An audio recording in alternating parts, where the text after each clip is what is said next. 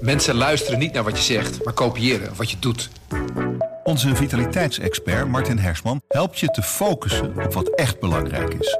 Beluister en bekijk Martin of een van onze andere experts op businesswise.nl. Businesswise, het nieuwe platform voor iedereen met ambitie. Dit is de podcast Politiek Dichtbij. Met Tobias den Hartog en Thomas Brouwer. Oud-Kamervoorzitter Khadija Ariep is woedend nadat deze week duidelijk werd dat er een onderzoek komt naar mogelijk grensoverschrijdend gedrag in haar periode als Kamervoorzitter. Ariep is niet van plan om daar mee te werken en stelt dat Kamervoorzitter Vera Bergkamp haar een dolk in de rug steekt. Wat is hier nu precies aan de hand? En Johan Remkens komt woensdag met zijn bevindingen over de stikstofcrisis. Presenteert de gespreksleider straks een oplossing voor dit probleem. Dat en meer bespreek ik met Tobias den Hartog en Hans van Soest. Ja Hans, eh, we weten dat er in de politieke vergaderingen het er ook soms hard aan toe kan gaan. Als ik jou dan een idioot noem, voel jij je dan bedreigd? Nou, bedreigd niet. Maar ehm, ik, ik, überhaupt, als je eens even, moet je eens voorstellen dat de Tweede Kamer, die voelt zich dus genoodzaakt om in het eigen reglement op te gaan nemen dat je elkaar niet mag gaan bedreigen. Ik bedoel, als je er alleen al over nadenkt, het is toch echt ongelooflijk. ehm, wat een bizar land zijn we toch geworden. Het is wel een beetje schoolpleinregeltjes, toch? absoluut. Ja. Ja, nou ja, schoolpleinregeltjes, maar blijkbaar vinden, men, eh, vinden Kamerleden het nodig. En alleen dat al vind ik echt zo'n vervelend teken van deze tijd. Is het een teken van de tijd, inderdaad? Nou ja, kijk, het is een volksvertegenwoordiging. Hè? Eh, eh, dus ze vertegenwoordigen eh, het volk. En laten we eerlijk wezen, ik word af en toe ook niet heel erg vrolijk van de staat van ons land. Waarin werkelijk iedereen narcistisch en eh, verongelijkt rondloopt en alleen maar boos is eh, tegen elkaar. We hebben wel eens vrolijke tijden meegemaakt, toch? Ja, het is wel wat verruwd en verhard. Kijk, ik, weet- ik weet dat dit, dit is allemaal... Hè, deze week was er een debat in de Tweede Kamer over de omgangsvormen in de Tweede Kamer. En dan gaat nu in de spelregeltjes worden vastgelegd dat je elkaar niet meer mag bedreigen. Nou, dat dat nodig is, daar kun je inderdaad iets van vinden. Directe aanleiding is dat zeg maar, het, eh, de, de uithaal van Pepijn van Houwelingen naar Sjoerd Sjoerdsma van D66. Dat hij zei van, er komen tribunalen. Eh, ja, toen dat werd gezegd, toen zaten wij ook wel een beetje van... Nou, eh, moet, moet je dit aandacht geven, weet je wel? Als medium ook, moet je dit aandacht geven of moet je het negeren? Is het, is het heel raar? Is het... Maar ja, een paar maanden later in een rechtszaak bleek dat een bedreiger... of iemand die Sjoerdsma had bedreigd... eh, dat er een link te leggen viel tussen die tribunale uitspraak en die bedreigingen. En ja, dan blijkt misschien dan toch wel weer de noodzaak dat je de, de, de regels wat aanscherpt. Maar het zegt vooral alles over de normen die de Tweede Kamer ja, zichzelf eh, stelt. Hè? Dus wa- wat je zelf zegt, het begint, eh, het begint toch wel... eh, Ja, donderdag ging het dus vrij lang ook over idioot. Het lijkt me toch, wij, wij spreken elkaar toch ook niet aan met idioot. Dat is toch Nee. gewoon ook niet een, een manier waarop je met elkaar converseert. ja, oh, dat zeg ik elke dag tegen Tobias. Ja, maar iets, iets is... Ja, jij en ik, ja, er staan geen camera's op. Maar iets is idioot en jij bent een idioot. Dat is een wereld van verschil natuurlijk. En ja, het is wel een... eh, het verschil is heel klein ook natuurlijk. Ja. Dus ja, Nou ja, het zegt ook iets, overigens, maar we komen dadelijk nog op eh de rel eh eh, Ariep Bergkamp. Het zegt ook iets over de onvrede in de Tweede Kamer met hoe de vergaderingen worden geleid. Want je kunt je namelijk met het huidige reglement, hè, dat is nog niet aangepast, maar met het huidige reglement kun je ook gewoon ingrijpen als iemand zegt ik ga je te grazen nemen. Een dreigement. Eh, dat de Kamer het blijkbaar nodig vindt het nog eens een keer expliciet te benoemen. En daarmee eh, eh, als argument wat ze daarbij dragen. Ja, dan geven we de, de Kamervoorzitter meer handvaten om in te grijpen. Daarmee kun je eigenlijk ook wel een beetje aflezen dat de Kamerleden vinden dat de huidige Kamervoorzitter haar werk niet goed doet. Ja, over Vera Bergkamp straks veel meer. Er was meer nieuws deze week. Wat betaalt u eigenlijk zelf per maand aan energie? In ieder geval beneden dat plafond wat we nu van plan zijn. Daar zit ik onder. Als nou mensen zeggen, waar was die Rutte? En had je niet, dan is dat meestal terechte kritiek. Maar hoe lang is het gezond voor een democratie om dezelfde premier te hebben? Dat is uiteindelijk aan de kiezer. Dat is uiteindelijk aan de kiezer. Maar ik ken u als iemand die dat vak buitengewoon serieus Ja, maar het is, neemt. het, is, het, is, het is allebei. Het is de kiezer die moet zeggen, heb ik nog vertrouwen in die man of in die vrouw? Dit geval in die man. En twee, die man in dit geval, die zichzelf de vraag moet stellen, heb ik de energie en de plannen en de ervaring om door te gaan? Ja. Bijna een miljoen mensen keken afgelopen maandag naar Op 1, waar eh, Sven Kokkelman premier Rutte interviewde. Ja, zulke lange interviews. Het duurde bijna een uur. Dat zien we toch niet zo vaak buiten campagnetijd. Nee, Rutte heeft er wel een paar gedaan, ook eh, rond Prinsjesdag. Hè. Hij deed eh, een eh, interview bij een vandaag. Hij deed nog iets aparts voor de NOS. Want dat doet hij meestal altijd wel, maar nu nam hij er iets meer de tijd voor. Ja, het, het, komt allemaal vanuit het verwijt voort dat eh, Rutte onzichtbaar is geweest. Hè? Dat we zoveel crisis hebben in het land. eh, stikstof, wonen, asiel, eh, nu de oorlog, energiecrisis. En dat hij zich te weinig heeft, heeft laten zien. Nou, die, die klacht hoorde je deze zomer aanzwellen. Die komt overigens eens in de zoveel tijd. Hè. Ik kan me nog eerdere periodes herinneren. Dat, je had zelfs een keer de hashtag waar is Rutte. Nou, ik weet niet meer precies waar het over ging. Maar ik weet wel dat er over, waar de crisis over ging. Maar ik weet nog wel dat het erover ging waar, dat Rutte onvindbaar zou zijn.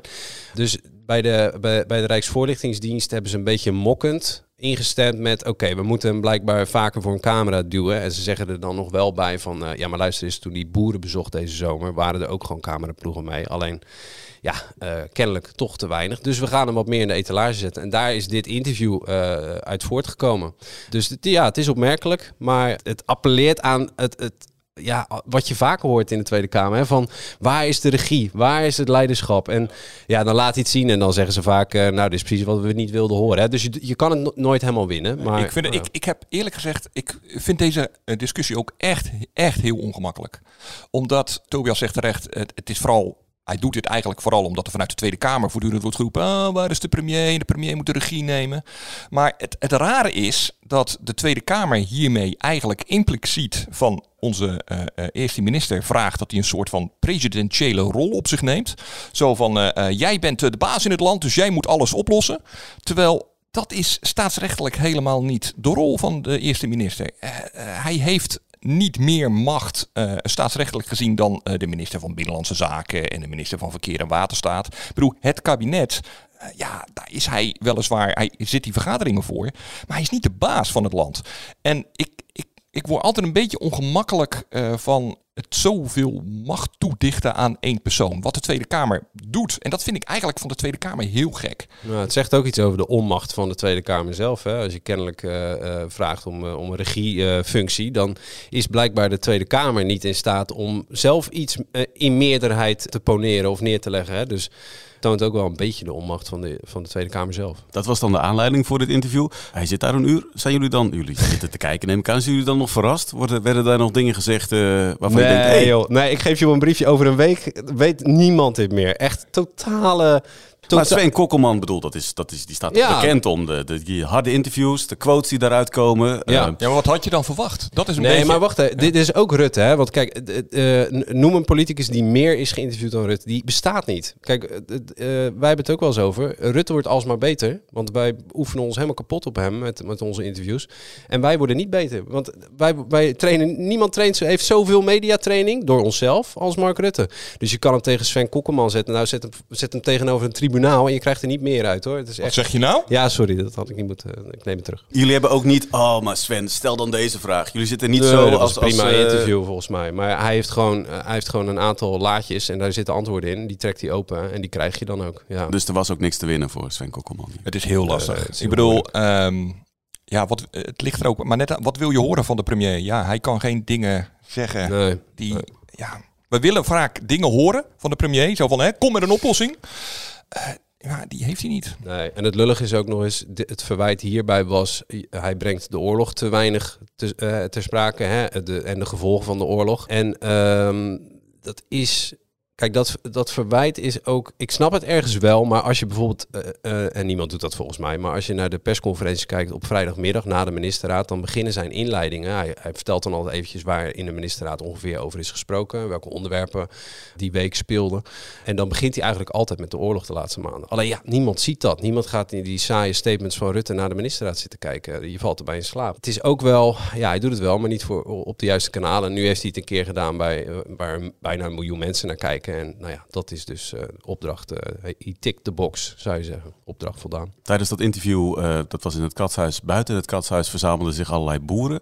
Daarmee ging Rutte na afloop nog even in gesprek. Is duidelijk wat daar eigenlijk is verteld? Nee, er stond geen camera op, maar je kan je ongeveer wel voorstellen. Er zijn ook wel van dat soort gesprekken geweest waar wel een camera bij was. En dan wordt het soms netelig. Hè? Ik kan me één boer herinneren die echt gewoon zei van... Het eerste wat hij zei was... eh, eh, nou, ik zeg het maar meteen, maar jou- jouw hele persoon staat mij niet aan.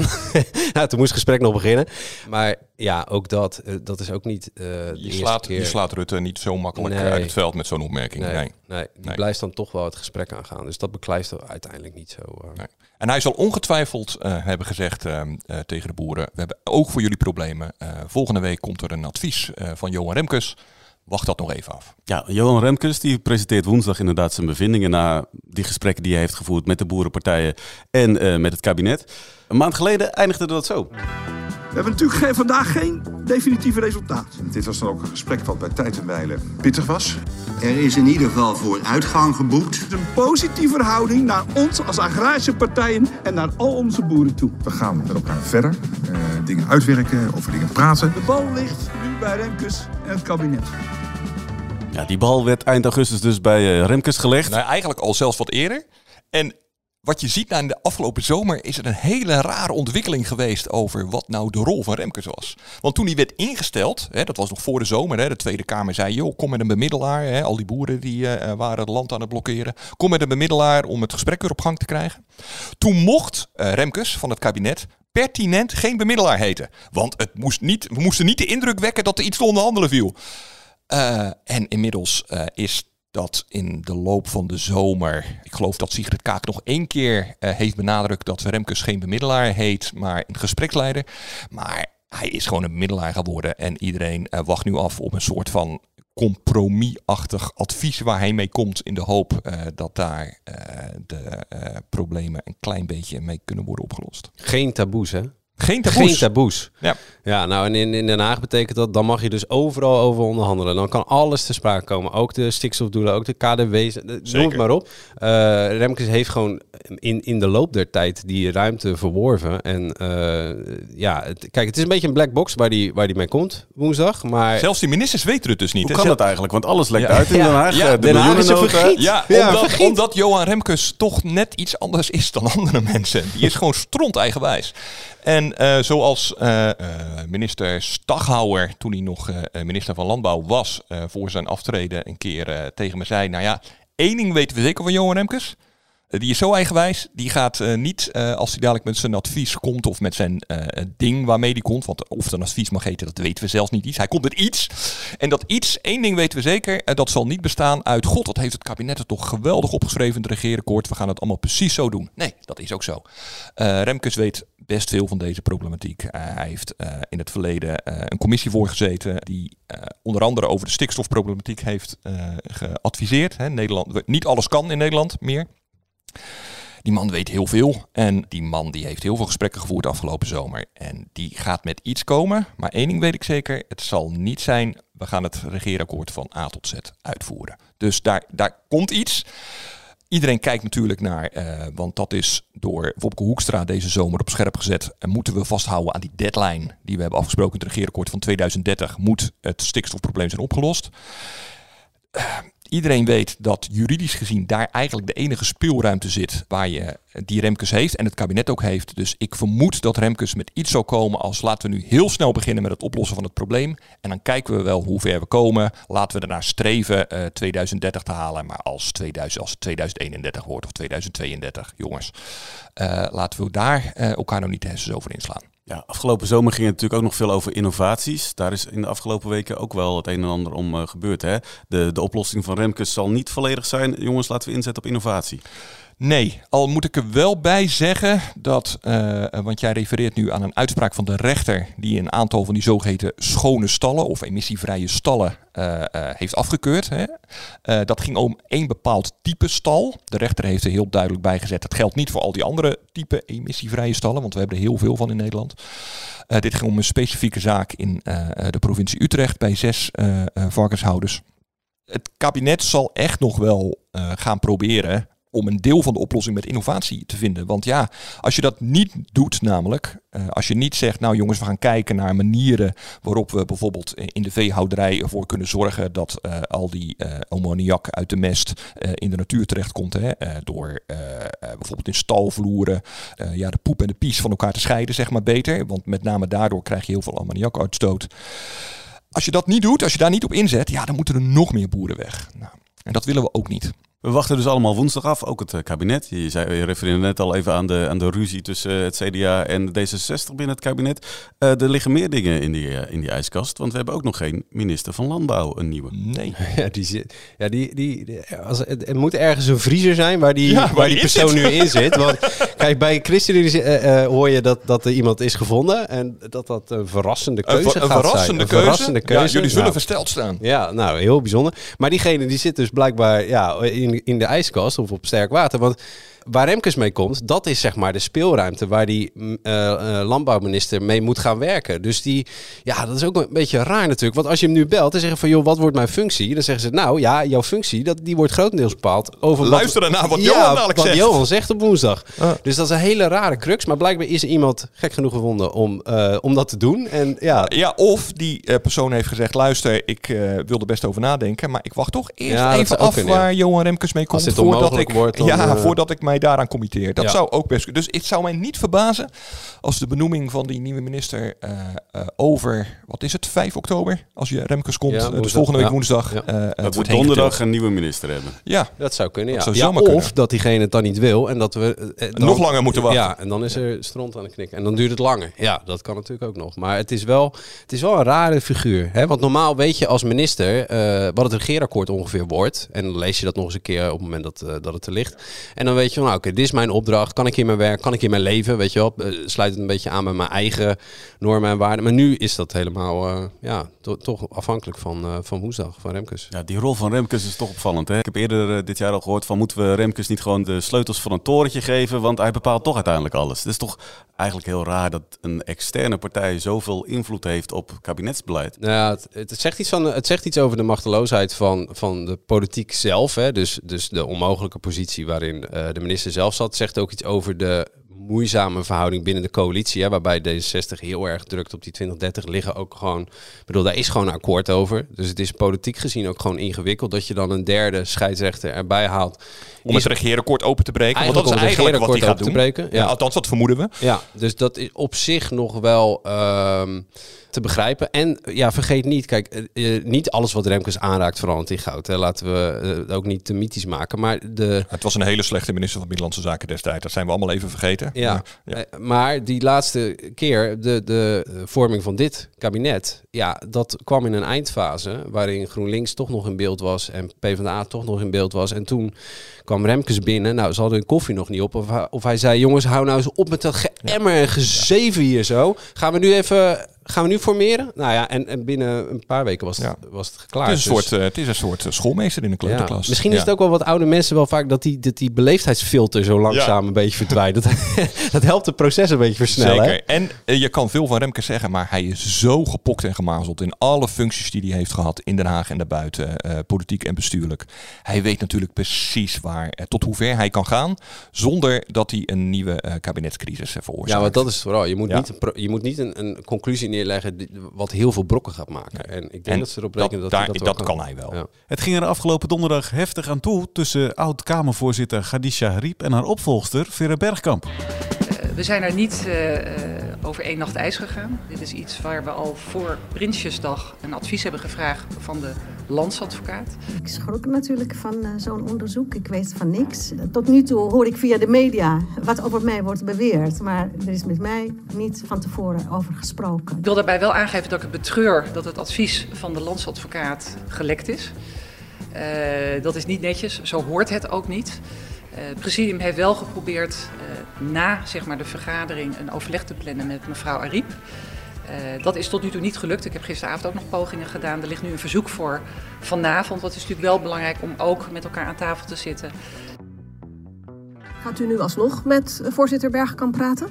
Nee, dat ga ik niet doen. En als ik kijk wat er afgelopen 24 uur over me heen is gestort, dan heeft zo'n gesprek gewoon een politieke afrekening en daar werk ik niet aan mee. U noemt het een politieke afrekening? Door wie? Door mevrouw Bergkamp. Ik snap alle emoties, maar ik, ik werp dat echt verre van mij. Dit is precies waar burgers een hekel aan hebben. Uh, dat je met elkaar bezig bent, dat je elkaar messen in de rug steekt, uh, roddel en achterklap. Het is een onveilig en een giftige omgeving. Oeh. Ja. Zie daar maar eens uit te komen. Ja. nee, de korte variant van dit verhaal is natuurlijk... er liggen klachten tegen Ariep. Anoniem. Uh, anoniem. Uit haar periode dat zij Kamervoorzitter was. Dat zij uh, een onveilige uh, werksituatie heeft doen bestaan. En dat, dan moet je je voorstellen, schreeuwen, lelijk doen, snauwen, mensen naar een, een, demotie geven zonder echte reden, dat soort dingen. en dat Vera Bergkamp, inmiddels haar opvolger, die klachten uh, nu heeft gekregen. Dat ze advies heeft ingewonnen bij de landsadvocaat. En dat die heeft gezegd, jongens, dat moeten jullie laten onderzoeken. Dat is de korte versie. Maar wat hier speelt, is eigenlijk een langlopende uh, vete tussen die twee. En dat stamt al helemaal uit de tijd dat uh, Ariep nog voorzitter was. Er verhalen opdoken, anoniem, via RTL Nieuws bracht toen een, stevig stuk over dat uh, zij niet gepruimd werd, dat ze fouten maakte, dat ze eigenlijk weg moest. Terwijl Ariep toen net bezig was om voor haar tweede termijn Kamervoorzitter te worden. En uh, nou, toen kwam die verkiezing en de coalitiepartijen hebben uh, het ja, gestemd, gekozen voor Vera Bergkamp. Dus Ariep verloor haar baantje als Kamervoorzitter en het werd Bergkamp. Nou, bij Ariep zegt ze nu, uh, heeft dat heel veel kwaad bloed gezet. Zij zegt, ja, dat was een smerige handjeklap uh, afspraak uh, van de coalitie. Dat ging niet over wie de beste Kamervoorzitter was, maar gewoon, ze hebben hun eigen paard gekozen. Hè? En, en Ariep beschuldigt Bergkamp er ook van achter dat anonieme klagen over haar te ja, zitten destijds. Ja, precies. Ja. En nou ja, de tijd is verder gegaan en nu is er op enig moment is er de lagen inderdaad bij de OR van de Tweede Kamer. Want de Tweede Kamer is ook gewoon... De OR? Ja, de ondernemingsraad. De, de, de, Tweede Kamer is ook gewoon een groot bedrijf. Hè. Er werken gewoon bodes, uh, tolken, uh, uh, chauffeurs nou, enzovoort. De administratieve krachten. Het is gewoon een groot bedrijf. En daar lagen tien, zeker tien klachten bij de ondernemingsraad over gedrag van Ariep. Maar daar is eigenlijk, kijk, Ariep heeft wel eens iemand bij zich geroepen, gezegd van, joh, wat, nou, wat is het probleem? Nou, ik vind dat je wel of geen gelijk hebt. Daar is eigenlijk verder geen onderzoek naar gedaan. En nu kwam uh, Ariep in juli, werd zij aangesteld als voorzitter van een commissie die voorbereidend werk gaat doen als er een parlementaire commissie over corona komt. En dat betekent dat ze weer contact ging krijgen met ambtenaren. Nou, toen hebben twee ambtenaren anoniem een brief geschreven aan de Tweede Kamer gezegd van, joh, wij dachten dat we van eraf waren. Maar nu is ze weer uh, uh, chefje van iets gemaakt en wij gaan weer met haar te maken krijgen. Vinden wij niet prettig gezien het verleden. Ja, en daar heeft het presidium, dat is het dagelijks bestuur van de Tweede Kamer, daar zitten Kamerleden in, die hebben gezegd: oké, dit is zo serieus, dit moeten we laten, uh, moeten we voorleggen aan de landsadvocaat met de vraag van, joh, moeten we hier iets mee? Ja. En dat hier, is unicum, hè? Dat is nog nooit gebeurd. Ja, en hier begrijp ik dus de woede van Ariep wel. Om twee redenen. A, het is natuurlijk best wel raar dat als er bij uh, Bergkamp twee anonieme klachten binnenkomen over het gedrag van een collega, hè, want het zijn gewoon collega's, zijn allebei Kamerleden, dat je niet eerst even Ariep bij je roept en zegt van joh, luister eens, ik heb hier anonieme klachten, uh, hoe zit het? Dat is, hè, je, je gaat meteen de landsadvocaat uh, inschakelen uh, voor, een, voor, advies. voor, een, voor een advies. Dat advies dat komt van, nou, ik zou het verder laten onderzoeken. Dat laat je uitlekken. Althans, we weten niet of Bergkamp dat heeft gedaan. Maar het moet iemand zijn geweest uit het presidium. Want ze hadden net besloten dat ze na de onderzoek zouden gaan doen. En het stond meteen in NRC. Dus iemand heeft het meteen doorgezet. En dat doe je om Ariep maximaal te beschadigen. Want Ariep is eigenlijk nu al uh, schuldig gemaakt voor grensoverschrijdend gedrag. Wat dat dan ook mag zijn. Heeft ze een keer uh, lelijk gedaan tegen een ambtenaar? Heeft ze een klap gegeven? We weten het niet. Maar ze kan zich, je kunt je niet verdedigen tegen anonieme beschuldigingen. En haar nu lopende dat onderzoek is haar werk als Kamerlid en als voorzitter van die voorbereidende commissie naar de parlementaire enquête coronabeleid eigenlijk onmogelijk gemaakt. Dus ja, het is wel een, een, een actie maximale beschadiging Ariep geweest. Wat zou daar dan de reden van zijn? Waarom zou iemand uh, nou, is, willen Ze heeft heel veel, uh, ze, A, ze heeft heel veel kwaad bloed gezet tijdens haar uh, Kamervoorzitterschap bij ambtenaren. Ehm, overigens, hier moet ik het wel heel even opnemen voor Ariep. Uh, Ariep heeft toen zij Kamervoorzitter was de uitdrukkelijke opdracht meegekregen van de Tweede Kamer. Uh, zorg dat je dat ambtenarenapparaat weer een beetje aan de praat kreeg. Want het was eerlijk is eerlijk. Wij, Tobias en ik, lopen allebei al wat langer rond in de Tweede Kamer. Het is af en toe echt net een sociale werkplaats. Serieus. Daar worden de kantjes van afgelopen. Alcoholgebruik was bij sommige collega's die we daar zagen rondlopen echt heel hoog. Dat daar de bezem een beetje doorheen ging, dat was echt wel nodig. En dat heeft Ariep gedaan. En dat heeft ze Misschien wel, maar goed, dat weten we dus niet. Op een manier gedaan die uh, uh, gewoon uh, over de grens is gegaan. Dat, dat, dat moet dan blijken. Maar ja, dat zij heeft ingegrepen, dat was wel nodig hoor, Thomas. Ja. En wat ja. meespeelt is sinds, zeker sinds vorige week nadat het kabinet uh, wegliep uh, over die spionopmerking van uh, Baudet. Kijk, Bergkamp ligt gewoon onder vuur. Ze, ze leidt de vergaderingen niet strak genoeg, is de, is de, is de klacht. En dan krijg je de hele simpele reflex van, ja, nou, als zij dan misschien geen geschikte Kamervoorzitter is, wie dan wel? En dan wordt er ook nog eens teruggekeken naar Ariep. Nou, die Ariep was zo slecht nog niet. Die verhaaltjes las je zo her en der een beetje. Je hoorde erover over gepraat worden, ook in de Tweede Kamer. En of dat nou meespeelt of niet, maar de, de, de, de dreiging van die comeback, ik kan me niet helemaal aan de uh, indruk onttrekken. Kijk, dat Ariep weer Kamervoorzitter zou zijn geworden, ik weet het niet. Maar alleen al de kift dat Ariep beter werd geacht dan Bergkamp. Je, je, weet niet of dat een rol speelt, dat dat, dat nu ineens allemaal op straat komt. Ja, voor Ariep is het heel duidelijk. Hè? Die wijst gewoon de dol komt van uh, de ja, dol ja, mijn rug, die komt ja. van weg. Tegelijkertijd, die anonieme klachten liggen, lagen er natuurlijk al vanaf juli. Uh, dus dat was al voordat dat dramatisch slechte optreden van Bergkamp uh, vorige week bij de APB. het, kan dus, ook, ja. ja, het kan ook allebei waar zijn. Dus er liggen legitieme klachten en er wordt Ariep een, een trucje geflikt. Kan ook allebei waar zijn. Hè? Maar Ariep haalde inderdaad, wat je zegt Thomas, echt ongekend hard uit. Hè. Was meteen s'avonds, uh, zei ze, dit is een dolk in mijn rug van Vera Bergkamp. Dit is een politieke afrekening. Ja, dat lijkt ook wel een beetje om, om je heen slaan natuurlijk. Ze wil nu ook niet meewerken aan dat onderzoek verder. Nou, je zou ook kunnen zeggen, als je niks te verbergen hebt, waarom werk je niet mee? Maar ja, dat is ook lastig, hè, want waarom zou je meewerken aan iets waarvan je echt vindt dat je onschuldig bent? Hè?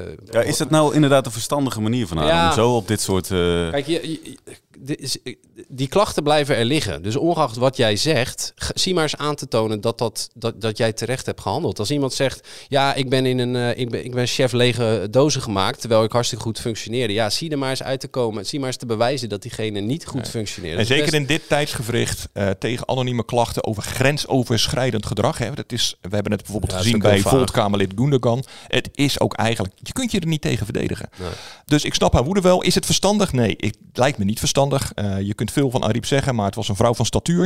Het was een voorbeeldfunctie uh, voor heel veel, uh, met name migrantenvrouwen, meisjes in Nederland. het was een vrouw die zich heeft opgewerkt van niks tot een van de belangrijkste politici van het land. Ehm, ze had echt een voorbeeldfunctie. Ik vind het niet verstandig wat ze doet. Van de andere kant, ik begrijp haar woede wel. Want haar politieke carrière is gewoon kapot gemaakt. Ja, ik denk niet dat ze hier nog bovenop komt. Nee, dit is gewoon nou, uh, einde verhaal. Zij moet haar commissierollen op. Nou ja, ja hoe, hoe, kun je lopende een, on, een, een onderzoek, en zo'n onderzoek duurt maanden, uh, voorzitter blijven van zo'n commissie? Ik betwijfel het. Ik denk dat dat heel lastig is. Ja, normaal zit ook nog eens een commissie dat gewoon eh, waar, waar verder echt niemand achterop had geslagen, weet je wel, totdat die parlementaire enquête er echt is. Nou ja, dan kijk, het is wel zo als je voorzitter bent van zo'n voorbereidende commissie, dan ga je die enquêtecommissie in de, eh, door ook gewoon echt voorzitter. Jawel, dus dan zou ze voorzitter worden van een enquêtecommissie. Dus nog een prachtige uh, uh, vooraanstaande rol. die ze nog zou vervullen aan het eind van een politieke carrière. Ja, die wordt haar door de neus geboord. Nou ja, plus je, je, kunt je afvragen hoe het voor Bergkamp afloopt. Kijk, de, de, de, er komt dat, dat onderzoek dat uh, wordt door een extern bureau uitgevoerd. Dat zal ongetwijfeld gewoon doorgang vinden, want het presidium heeft daarover besloten. Nou, dan gaat daar Riep niet meedoen. Dan komt er een rapport wat uh, waarschijnlijk lelijk is over haar. Uh, maar in de tussentijd, het is niet... kijk, Bergkamp wordt, die, die, wordt dat lekker aangevreven. Misschien heeft ze het niet gedaan, maar zij is nog steeds wel de baas van dat presidium. De voorzitter van de Tweede Kamer.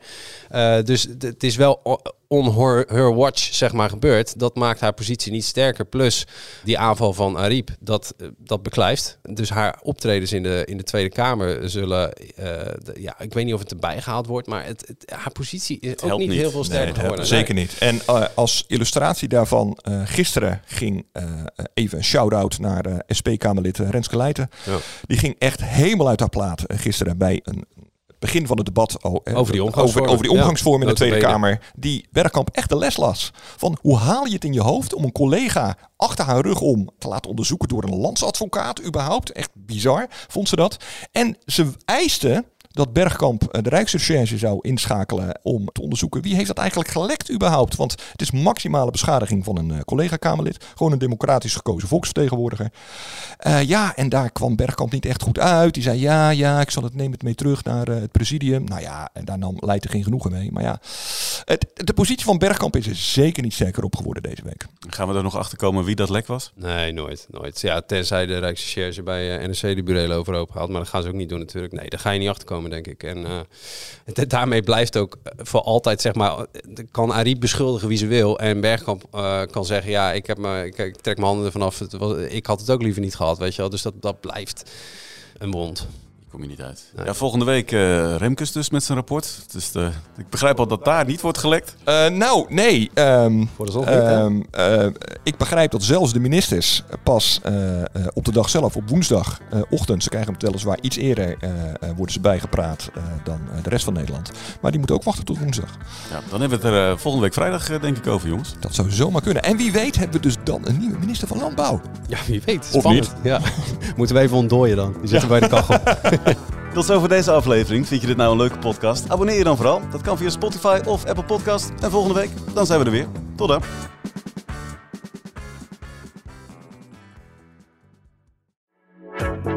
Een goede spreker herken je aan de Q&A aan het eind. Onze lifehack-expert Martijn Aslander geeft je adviezen waar je echt wat aan hebt. Beluister en bekijk Martijn of een van onze andere experts op businesswise.nl. Businesswise het nieuwe platform voor iedereen met ambitie.